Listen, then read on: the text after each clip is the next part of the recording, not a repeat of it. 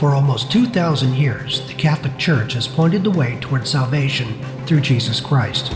For each of us, that journey starts in darkness, as in a cave. We invite you now to join us as we seek wisdom and truth by way of faith and reason with your guides Marc Tuttle, Timothy O'Donnell, and Joseph Tumasian. Join us in the Catholic Cave. And welcome once again to the Catholic Cave. I'm Marc Tuttle here with Joseph Tumasian, and today's show we are going to have a continuation. Um, we're going to continue our discussion about metaphysics. So we spent uh, part one of this show more or less defining metaphysics and talking about what it is, what it isn't. And I think, Joseph, we left off with a little bit of a discussion about two metaphysical viewpoints um, kind of a, a scientific metaphysical viewpoint and a more traditional Aristotelian Thomistic metaphysical viewpoint. And as I was thinking about it between last show and this one, I'm I'm wondering if that's not accurate to a certain extent. If if if in some ways the scientific metaphysical viewpoint is much more of a uh, a rejection of metaphysics completely. Interesting. And how would that be? Well, I think as science has developed, a lot of what metaphysics was used for in the past has been answered by science. So I think as, as physics has pro- has progressed, as we've come up with a better understanding of psychology, a lot of the old categories, a lot of the old um, explanations of things mm-hmm. have moved from the metaphysical realm into the physical realm to the point where maybe metaphysics isn't even really necessary. Well, metaphysics was never entirely necessary for the fields of science anyway, because that's not the ultimate reality that they're trying to uncover. Science is more focused on empirical datum. So mathematics is only interested in, in quantities, right? And that's not what metaphysics is. Metaphysics focuses on on things that that cannot be quantifiable per se. Although it does cover things that are quantifiable uh, per accidens uh, as a side note.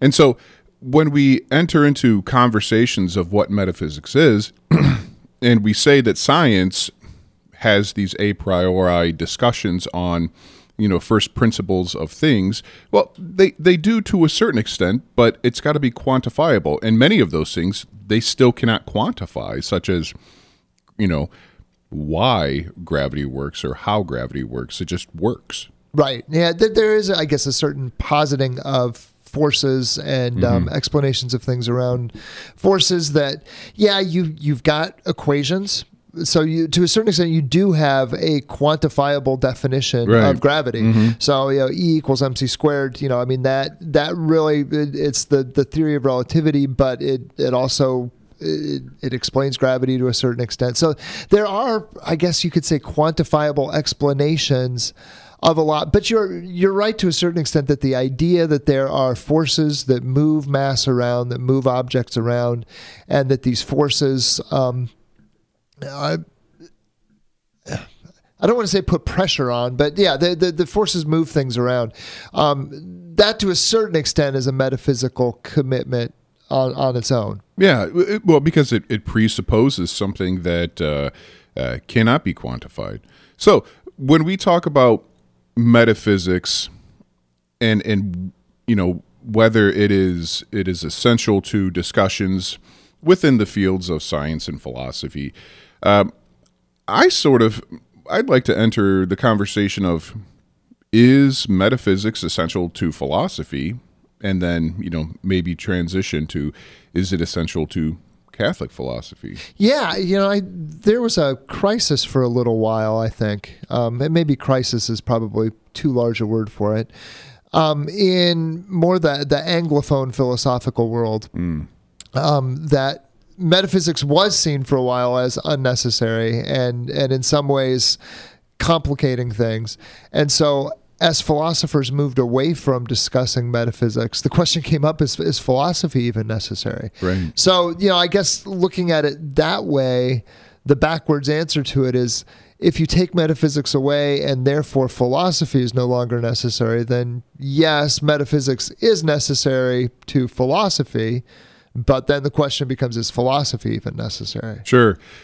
When we when we look at the you know the the continental philosophers of you know post Second World War, there's this huge shift away from uh, metaphysics, and uh, you know obviously this this happened much earlier in English speaking uh, philosophy. Metaphysics was just moved away.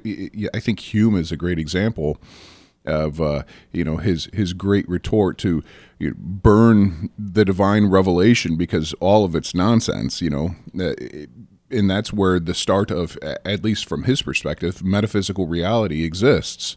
You get rid of that, you get rid of a need for a, a metaphysics. So I, I think we can quickly answer the question of whether metaphysics is essential to philosophy. And the answer is, well, no, because there's lots of philosophies that are done without metaphysics, but it's bad philosophy. Right, right. And and I I I think the claim that it's done without metaphysics is a little bit of a spurious claim too. I mean, I think there are metaphysical commitments that have to be made even in the background of, you know, well, Kantian philosophy, you know, he tried to more or less this is a clumsy way of stating it, but replace metaphysics with psychology or explain yeah. metaphysics via psychology. Although eh, his his transcendental psychology is exactly that. It's more of a metaphysical psychology. But you know, he um, you know he very famously wrote his prolegomena prolegomena for any future metaphysics, right. which kind of said, you know, we've got to really hammer down what the human mind is capable of before we can start to, to really look at metaphysics. And the end result of all of that was almost an agnosticism towards right, um, right. metaphysical properties of, of any reality beyond how we perceive it. Yeah. So if we look at the development, we'll, we'll just use one definition for uh, uh, the sake of clarity. If we look at the development of the definition of what what does it mean to be human, you know, we can, and I'll pull four of them out of out of the air. The first one, Aristotle, a rational animal, right? And then you move on to the sixth century, and we have Boethius's an individuated substance of a rational nature. And that pretty much carried us throughout the Middle Ages and into the Renaissance, where we have this Cartesian understanding of, of being a thinking thing.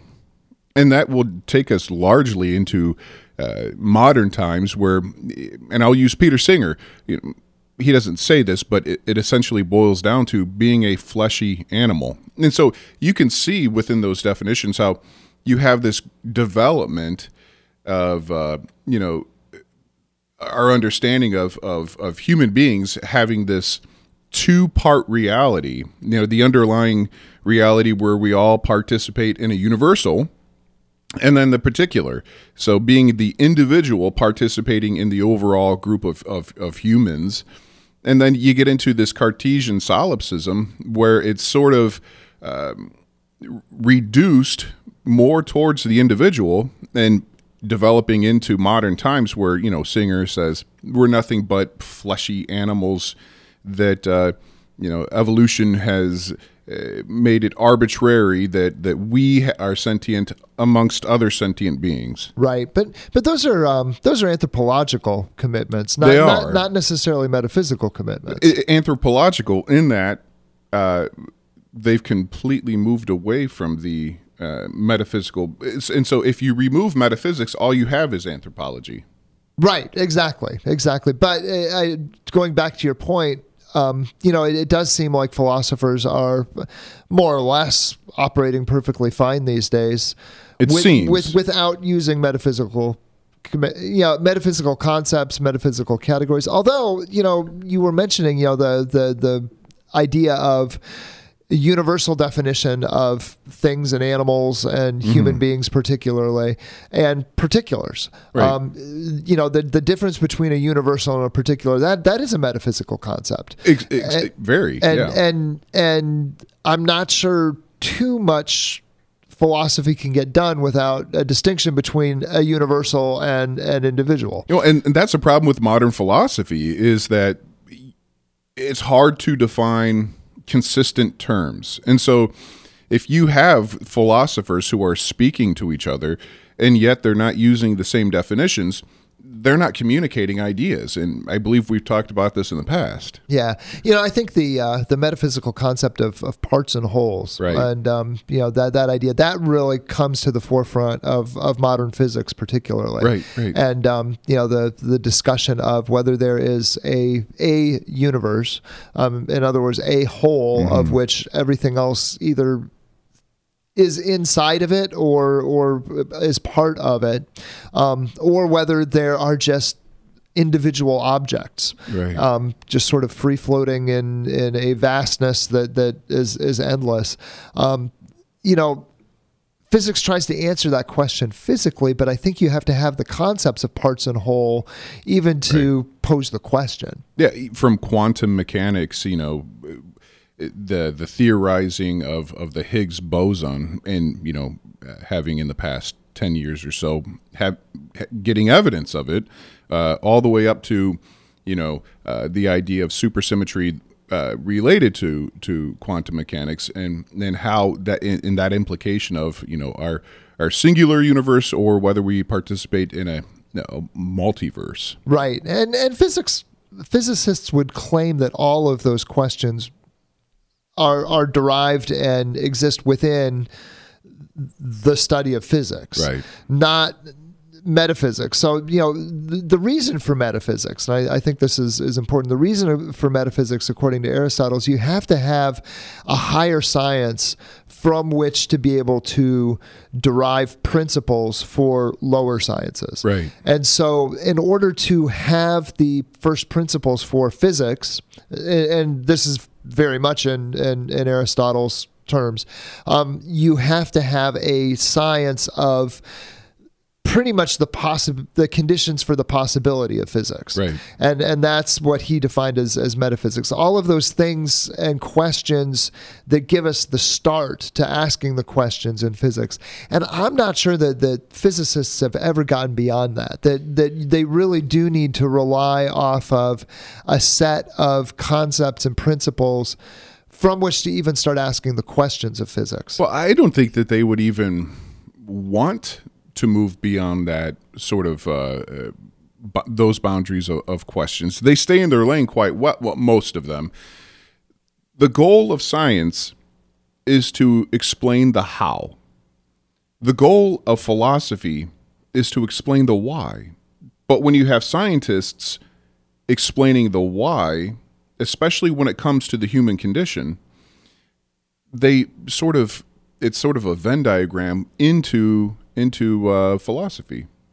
Well, we're coming up on a break, and um, after the break, I want to pick up with the the question of how would a scientist react to, to our discussion here? Sure. Because I, I think a lot of scientists would object to, to certain things that we're saying. So, you're listening to the Catholic Cave here on Catholic Radio Indy. We'll be right back. You're on a journey, in a race, in the company of others. Imperfection makes you human. Forgiveness offers life, and opportunity brings hope. Good news and great company. Catholic Radio Indy. Catholic Radio Indy has a new look. It's our website. Yes, we have a new website that makes everything about Catholic Radio Indy easier. It's clean, straightforward, and simple to use. You can listen to us live, see our schedule, and our map. You can even silence your phone and take it right into Mass to follow the daily readings. And don't forget, you can get all of our programming through the podcast tab. This makes everything so much easier. So just go to CatholicRadioIndy.org and check us out. And welcome back to the Catholic Cave. I'm Marc Tuttle here with Joseph Tumasian. And uh, before the break, we were talking about how scientists may not even recognize certain metaphysical questions that are being presupposed. That you know, metaphysics does sort of provide that basis for the possibility of further inquiry. But I think scientists in some ways would reject part of what we're saying and that is that there's even an answer to the question of why you you had kind of said well you know science looks at the the what and the how of things but the question of why is really the question of philosophy. And i mm-hmm. think i think scientists would look at that and say yeah that makes philosophy the realm of opinion. That that there is no answer to the, especially when you're talking about the physical universe. There is no ultimate answer to the question of why. That's just a matter of speculative opinions being being bandied back and forth, and any rigorous study, any any idea that there's sort of a science of metaphysics, Right. is is presumptuous on, on the part of philosophers. Philosophy is the realm of opinion. Science is the realm of measurable, demonstrable fact. And, um, you know, it, it's great for those philosophers to continue to bandy about their, their opinions, but in a lot of ways, they're, they're kind of grasping at air and, and not really talking about anything in particular. You know, when you when you say that, it reminds me of a conversation you and I had at the end of our last program, and uh, it was off air. And I'll, I'll just I'll remind you of that. I was uh, having a conversation with a neurosurgeon, and uh, and we were discussing you know the the deeper questions of life, and and and he leaned over to me and he said, you know, I've been doing this for 16 years. I've been a neurosurgeon, a brain surgeon for 16 years. And I don't know why what I do works. We know so little about the human brain. All I know is if I poke and prod in this area or remove this little thing, this is the result. I can't tell you how that happens, but it just happens. So I'm not entirely certain that scientists would reject the idea that whys are unimportant because you may talk to another neurosurgeon who says, Well, in my experience, if I do this, this happens. And they may both be correct. And, and that's that is the nature of science, right? You Right. you you experiment, you you you try things, you you test observations, um, you reject some, you accept others, and it's a continual it's a continual search for what works, what doesn't. I guess that's uh, that, that's kind of a little bit more of a, a William James way of looking Right. at it. But um, you know, you you kind of you you kind of work towards some understanding of what is verified, and there's a huge realm of things that a aren't knowable, Right. and and and b are, are just we haven't discovered them yet. Well, I would say that's basically what philosophers do as well. And I think that's the the importance of the dialectical method, the Platonic dialectic, uh, that that that makes philosophy and science sort of overlap because we we we both start with a hypothesis. And then we move towards that through a series of logical syllogisms. One of them can be quantified, and the other uh, rests entirely on reason. And, and if you don't come to a, a reasonable conclusion, um, then you throw it out and you and you work back, and then you pick up again, and you and you keep trying and, until you can sort of uncover, you know, the hidden goal. And so the goal of of science and the goal of philosophy, both of them are to uncover the truth. Un, and more specifically for science, to uncover the facts. Yeah, and I think that leads to maybe a, a tidier um, question of, of what we're uh, of, of what we're looking at when we ask is, is metaphysics necessary? Right. Um, and I guess the the question is: Is there a complete overlap between science and philosophy? Uh, in other words, when philosophers are using a mm-hmm. deductive method to uncover truth and fact, are we simply discussing the same things that scientists discuss, or does philosophy in some ways go beyond science? Does it does it look into things that science cannot touch? And is is the is there a realm that there's no longer an overlap? It's just pure philosophy. I I would argue very much yes to all of those questions. And so in England there's there's a zoologist Richard Dawkins who's a, who's you know brilliant and and and so he, in his answering the how and the what questions of of science leads him to overlap a lot into the why which is purely a, a philosophical base. So there is this sort of overlap but it, some scientists can go all the way over into the philosophical reality. And you know i would say that some philosophers tend to go you know too far into the the science alone area. Um, and so there there these lines of who belongs within the the lane of, of science and who belongs in the lane of philosophy, well, they're sort of blurry, right? You you sort of move in and out, and especially in antiquity, you know, much of our scientific understanding comes from Aristotle's uh, physics, right? Right. And and and so uh, that's basically where it all started. So there's always going to be this sort of metaphysical reality that undergirds scientific questions because they have to have these a priori understandings before they move in. Otherwise, they wouldn't even know to answer the question. Right, and and they wouldn't even know how to pose the question Right. to a certain extent. I mean, you you have to have certain commitments that are made to allow for even the, the the study. I mean, you know, the idea that we can study nature. Right. You know, for for instance, that presupposes that there is some sort of connection between us and what goes on in our minds and what is out there in the the outer world. And um, you know, as you as you go through the history of philosophy, you see that that central question, what is the relationship between our senses and the actual objects that we're perceiving?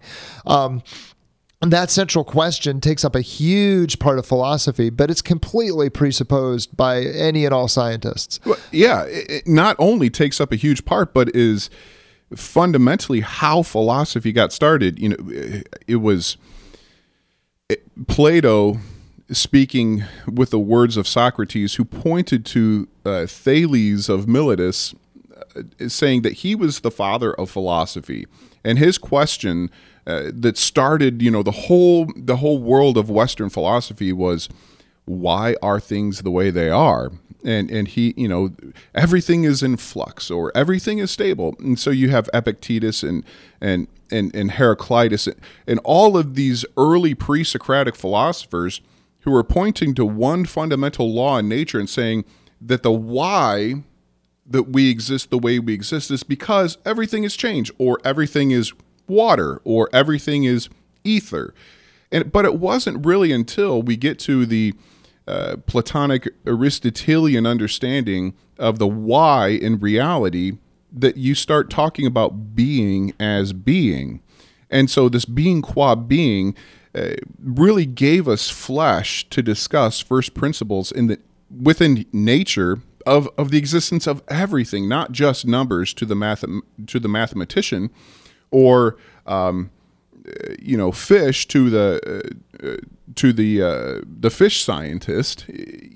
The realm of philosophy is to talk about everything, and the realm of science is to talk about what is in their lane. Right, right. Yeah, and, and scientists are not scientists. I think most scientists um, would not be reticent to admit that. I mean, I, I think they would they would sit there and say, no, what we study is what's right in front of us, and and there is a limit to how and what we can study. And I, I think if you push them, they, they would even recognize, yeah, no, there's there's a huge amount of presupposition that has to go into any amount of scientific study that we just don't have time to discuss. Um, you know, the the correspondence of our senses to reality being one of them. You know, as we said, you know, the the existence of of wholes and parts. Um, you know, the the things that things can become discrete entities in and of themselves.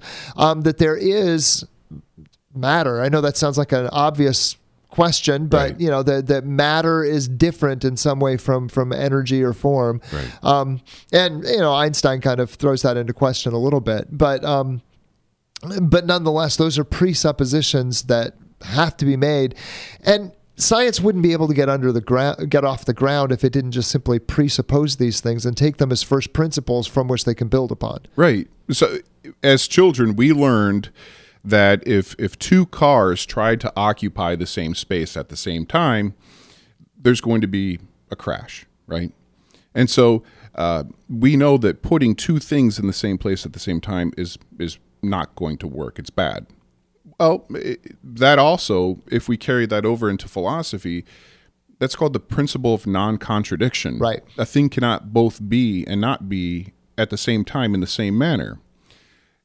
If we were to start all of our hypotheses, whether as scientists or uh, philosophers, without taking these ideas at face value, we would never be able to move forward in the field of any sort of intellectualism.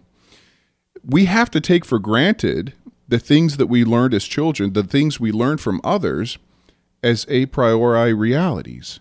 And so, this is where science very much falls into a metaphysical category because they have to say, I believe what I heard from others to be true.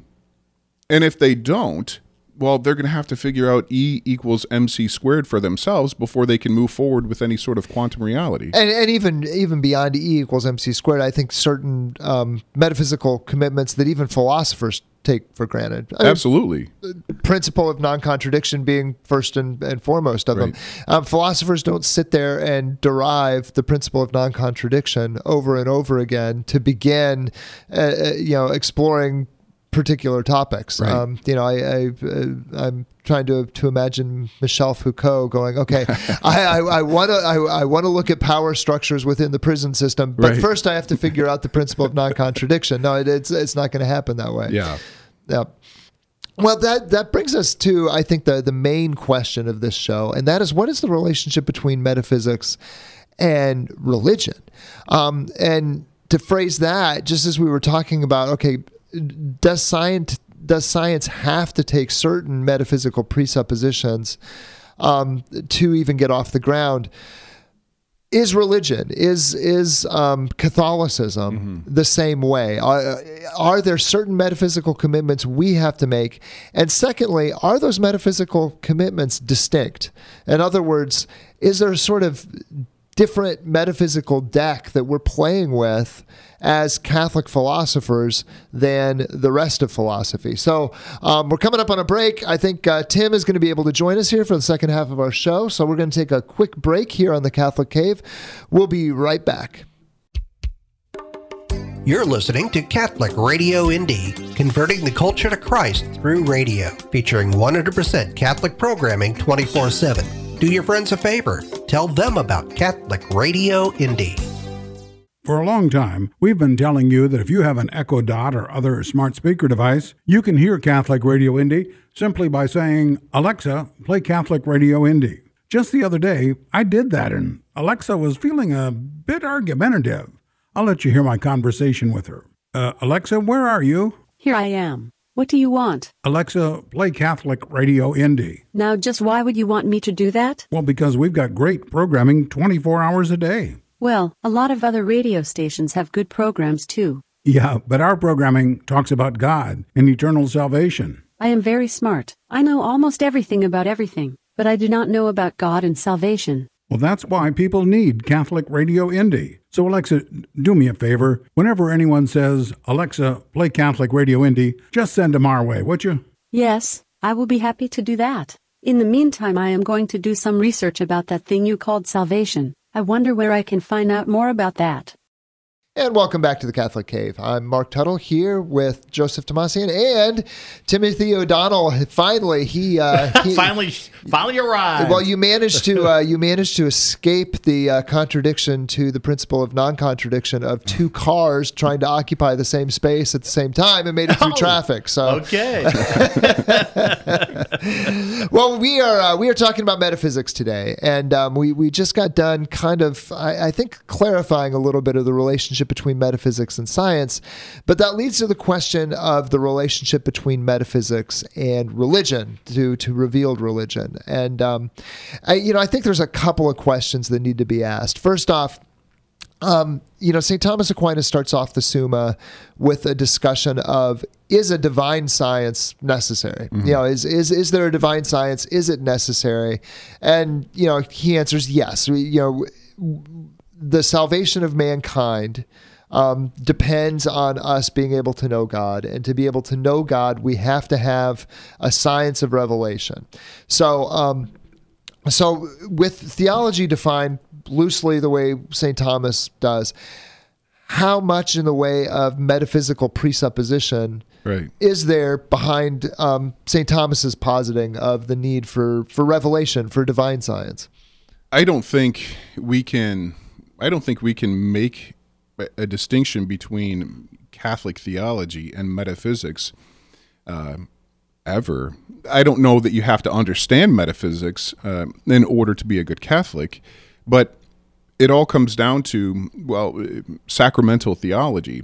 So, like metaphysics, there is an understanding of the universals versus the particulars, and each particular participates in the universal itself.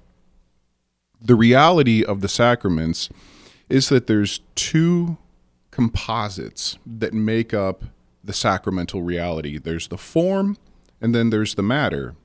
And so let's use the Eucharist as an example. The form would be the words that the priest says This is my body, this is my blood. And the matter would be the bread and the wine. And so when you bring the matter into and you place the the form onto it changes the the reality. It changes the nature of what the thing is. And that happens in a fancy phrase called ex opere operato meaning by the very work worked. In other words the church says that the sacraments are efficacious they do the thing they say they're going to do by the very nature of form and matter being licit and valid. Now that's a big fancy way of saying you have a priest who says the black does the red has the the right stuff and then uh, and then it becomes a sacrament.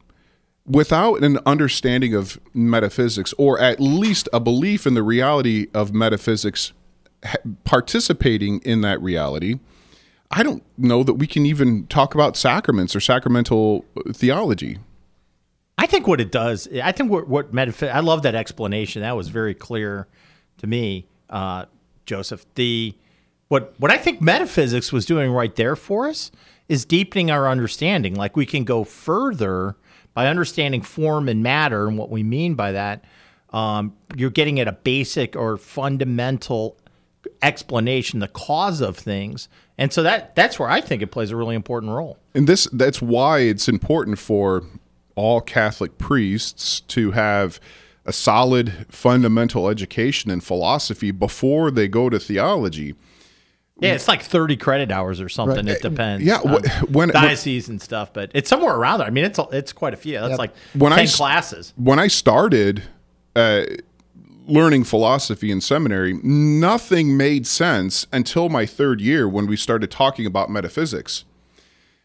And it was like it just all clicked. It all came together, and it was like, oh, okay, now oh, now philosophy isn't crazy and arbitrary.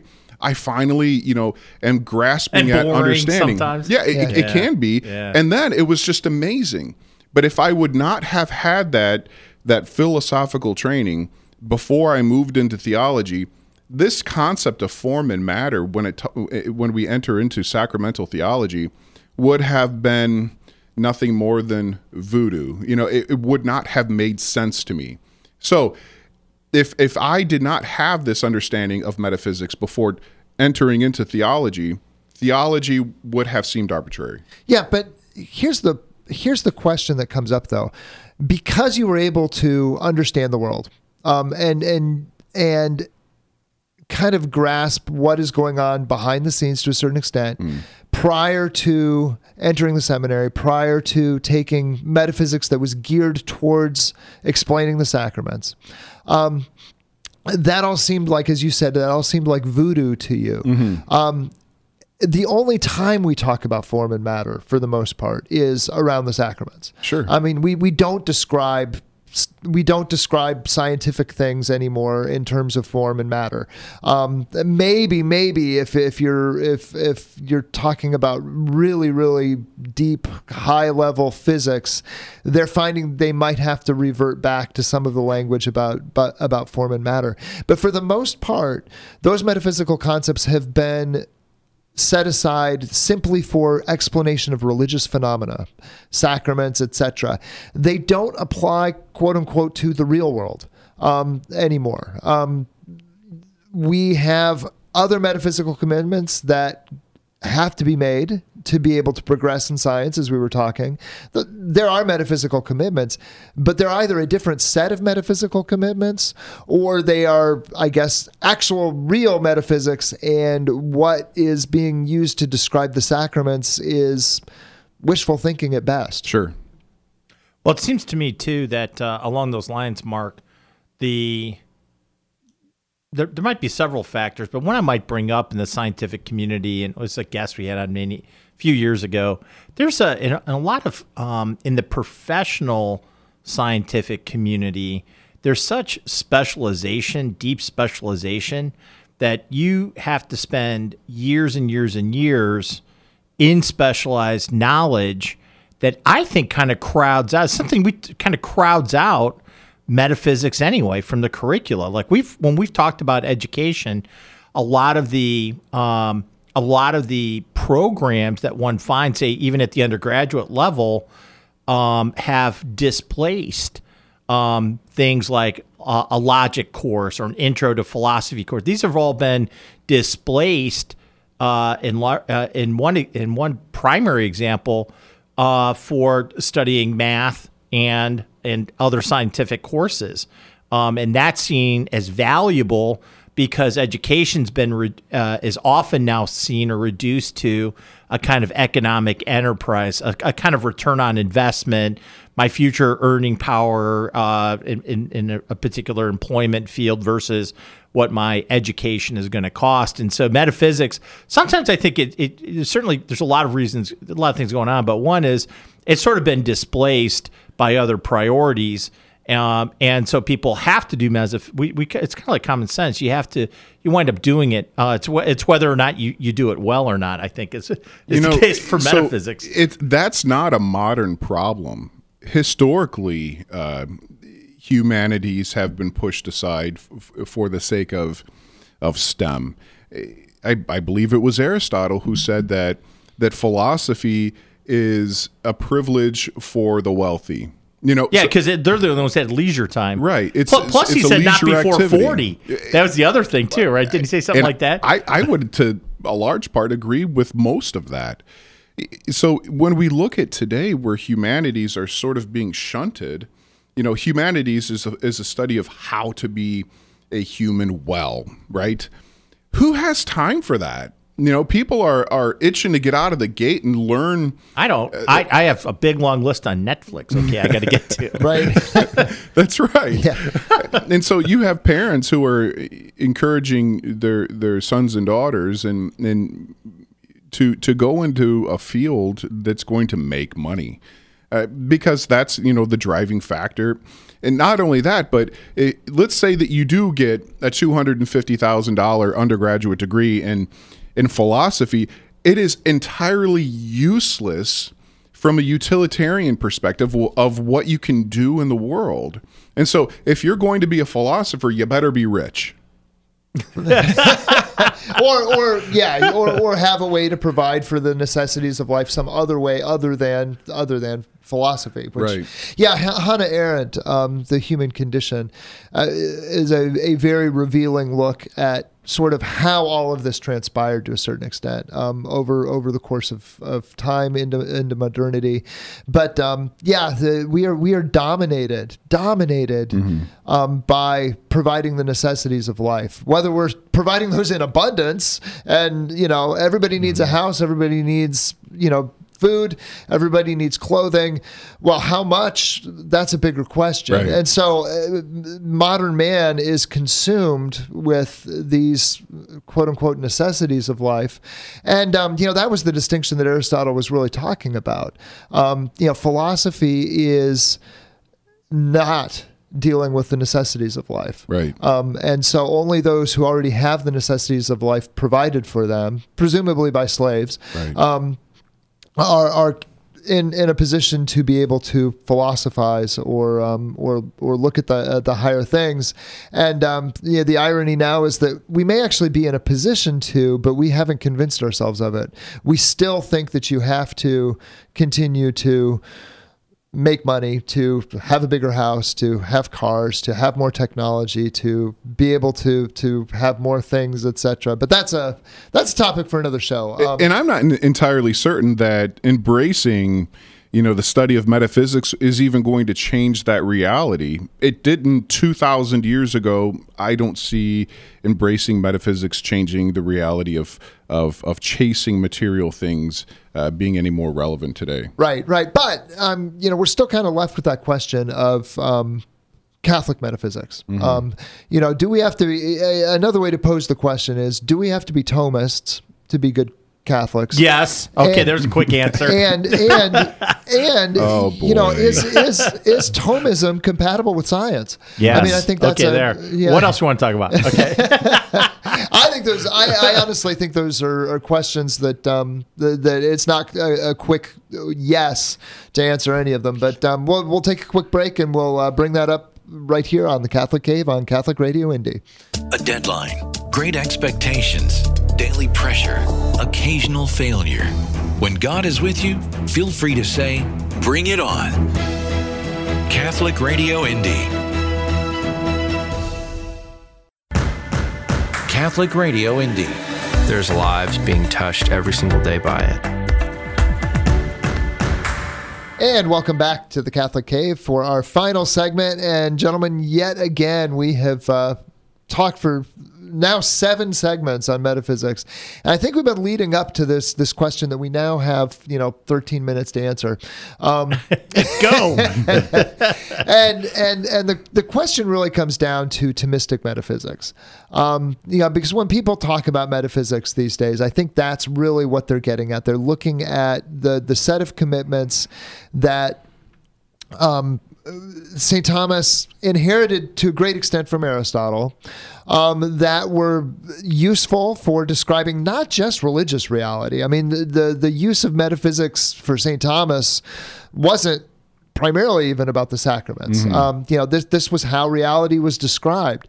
Um, but yet, in modernity, with the advance of science, um, with a lot of philosophical rejection of Thomism um, under under the bridge, now Thomistic metaphysics is seen as simply Catholic explanations of the sacraments, um, and its usefulness elsewhere is is questionable at best, and it's and and I guess the understanding that Catholics have of the sacraments it becomes very cumbersome and bulky to try to use metaphysical terms that we're not familiar with, that, that we don't use in everyday life, we don't use in science, we don't use it in philosophy to a great extent.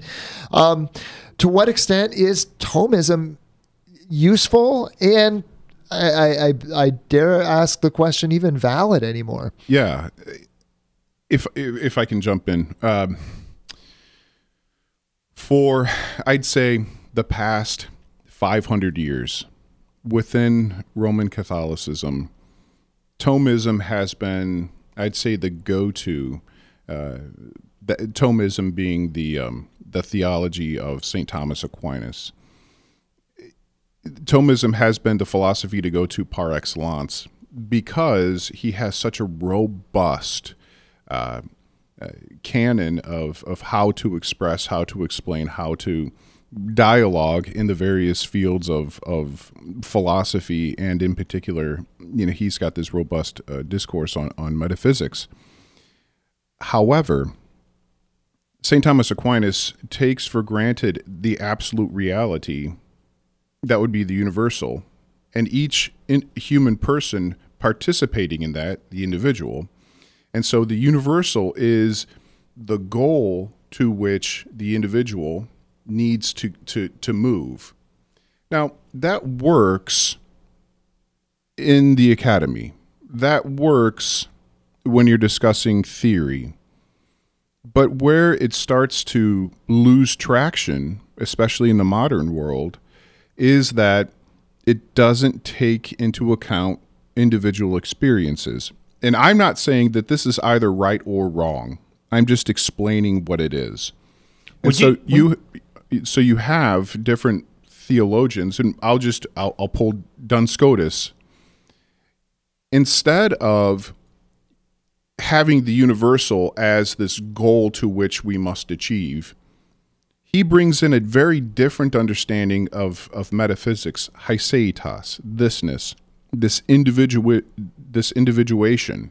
And and Duns Scotus says that each particular person was made exactly how God wanted them.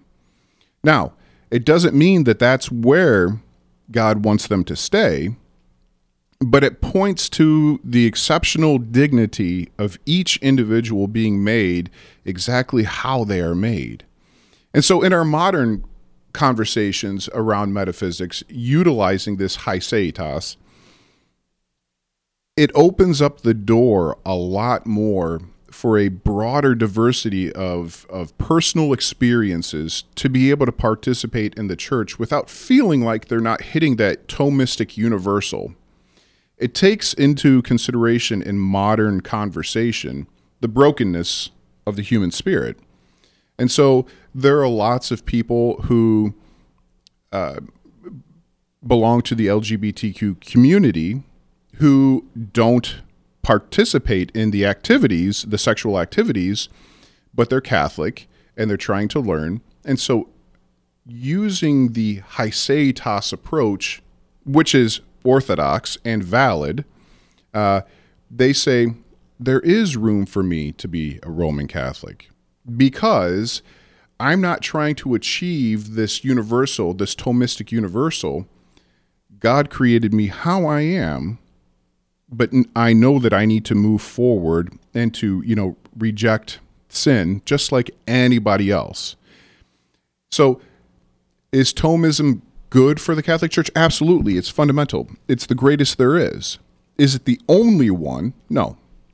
Yeah, and, and I would say um, I would say there's other, uh, I guess, metaphysical perspectives that are compatible with with philosophy mm-hmm. or, or, with with Catholicism as well. So, um, you know, the the idea of as we go back to, I guess, a, a dialogue with creationism, mm-hmm. um, with looking at how the universe was made in a patterned, ordered fashion, um, and trying to explain that patterned, ordered fashion the recognition that those those patterns and order of creation are created and stamped in the individual human yes. as as human beings are created and not necessarily in nature itself.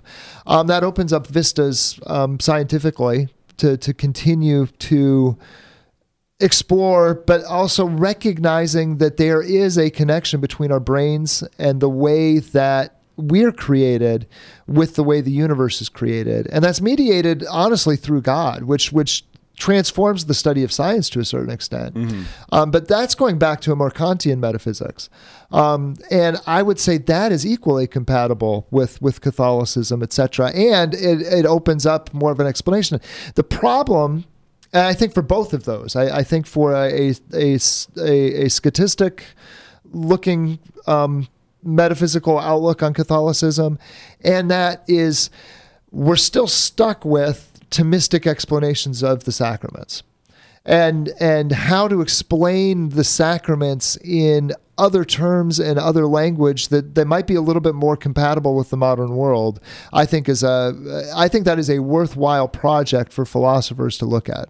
I thought too, Joseph, you were uh, you you took a le- uh, you t- sort of took a left turn. I, I thought you were going to the right. Not not mean by left and right politically, but I thought maybe where you might go instead of Scotus, I thought you might go to personalism and pick up like a Husserl or uh, Edith Stein. That's where I'm going to um, end it. Okay, yeah, yeah, yeah. or yeah. JP two. Right. You know that that's kind of where I thought thought you might go. And then the other th- so so I want to know more about that. But then the other thing is, I th- when you talk about the universal for for uh, Saint Thomas Aquinas, that the par excellence, though, w- wouldn't you agree, is Christ? So that that would never be dispensed with, right? Christ is always the exemplar for us. Well, that that's presupposing that our the the purpose of of humanity is to fit some sort of exemplar.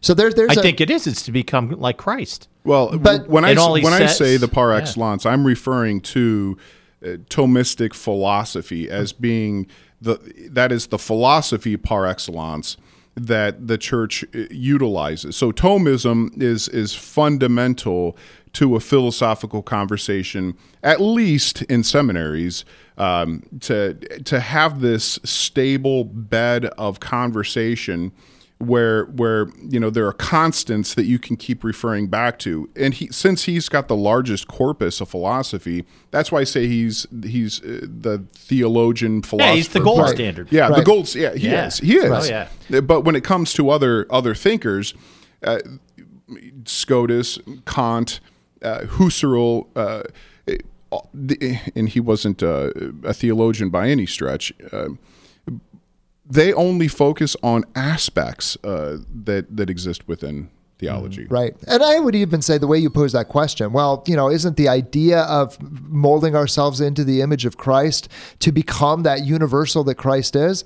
That's that's a Thomistic a Thomistic metaphysical presupposition of what it means to become like Christ. Yeah. Um, and I would I would definitely say you know that that may not necessarily be what it means to become like Christ. I think there's a lot of theologians that are looking at understanding that to, to be like Christ is to allow God to fulfill you to the ut- utmost of how he created you to be. Um, you know, that Christ, that How would that be at variance with Christ, though? well, that's their point. It's not, but it is at variance with all of us somehow being subsumed into a universal mold that Christ set for us. Right. Well, I guess one one consideration might be if if if no sin enters into heaven, Christ is sinless. That might be one one universal principle to consider that that we're we would we would necessarily be Christ-like Right, but but then there there there in does his in his virtue and Right. his holiness. Sure, sure. Cer- certainly, there's an infinite gap because he's he's the God Man, but but clearly we're called to imitate right. We're, we're we're called to imitate him, but in in what respect? And and and all that- respects. Well, no, not not necessarily all respects. I- I'm- because I can't I'm become, probably I- not gonna Otherwise, we would otherwise raise we- anybody from the Yeah, dead. the, the church the church answered that question in their very first council. No, we do not all have to become Jewish. I mean that that would be a respect in which we would need to imitate Jesus if we needed to become like him in all respects. Well, that that's an ethnic claim, though. Well, Right? when when Christ says to be perfect as my heavenly Father is perfect, and I think this is where it comes down to. Christ is not saying that we all need to be sinless all the time. To be perfect means to be whole, to be complete. And so, God, who is complete, what Christ is telling us is that we have to be full, we have to be complete, we have to live out our vocation fully, whatever that may be. But God, but Jesus Christ knows that we do not have the capacity to not sin. He's he's human like we are, and so he knows. What do you mean by venial sin? I mean sin. Any period. sin? Sin.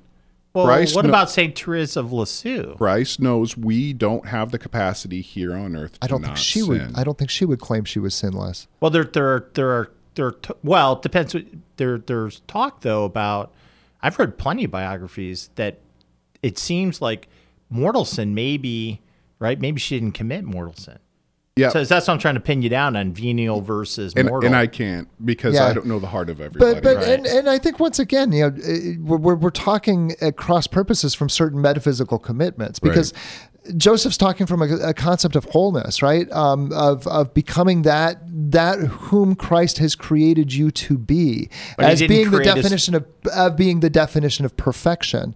Um, sinlessness uh, there that kind of changes the definition of sin a little bit. You know, sin becomes not a, a, set of categories of, of acts that you can categorize as venial, mortal. This is, but it becomes particularized for the individual, and it becomes something that has to be uh, dealt with with a great deal of prayer. So you know, we've I think we've opened up more of a Pandora's box um, a As we little do. bit, but but I think you know I think this is good because I think this gives us uh, you know we can start to explore some of these other metaphysical traditions um, and and metaphysical thoughts as they relate to Catholicism in future episodes. So um, once again, you've been listening to the Catholic Cave here on Catholic Radio Indy for Marc Tuttle, for Tim O'Donnell, for Joseph Tumasian. We're going to sign off. Uh, the, the way we usually do, be holy. The Catholic Cave is a production of Catholic Radio Indy. Replays of this program are available in podcast form at CatholicRadioIndy.org. Comments about this program can be addressed to Kent at CatholicRadioIndy.org or by calling 317 870 8400.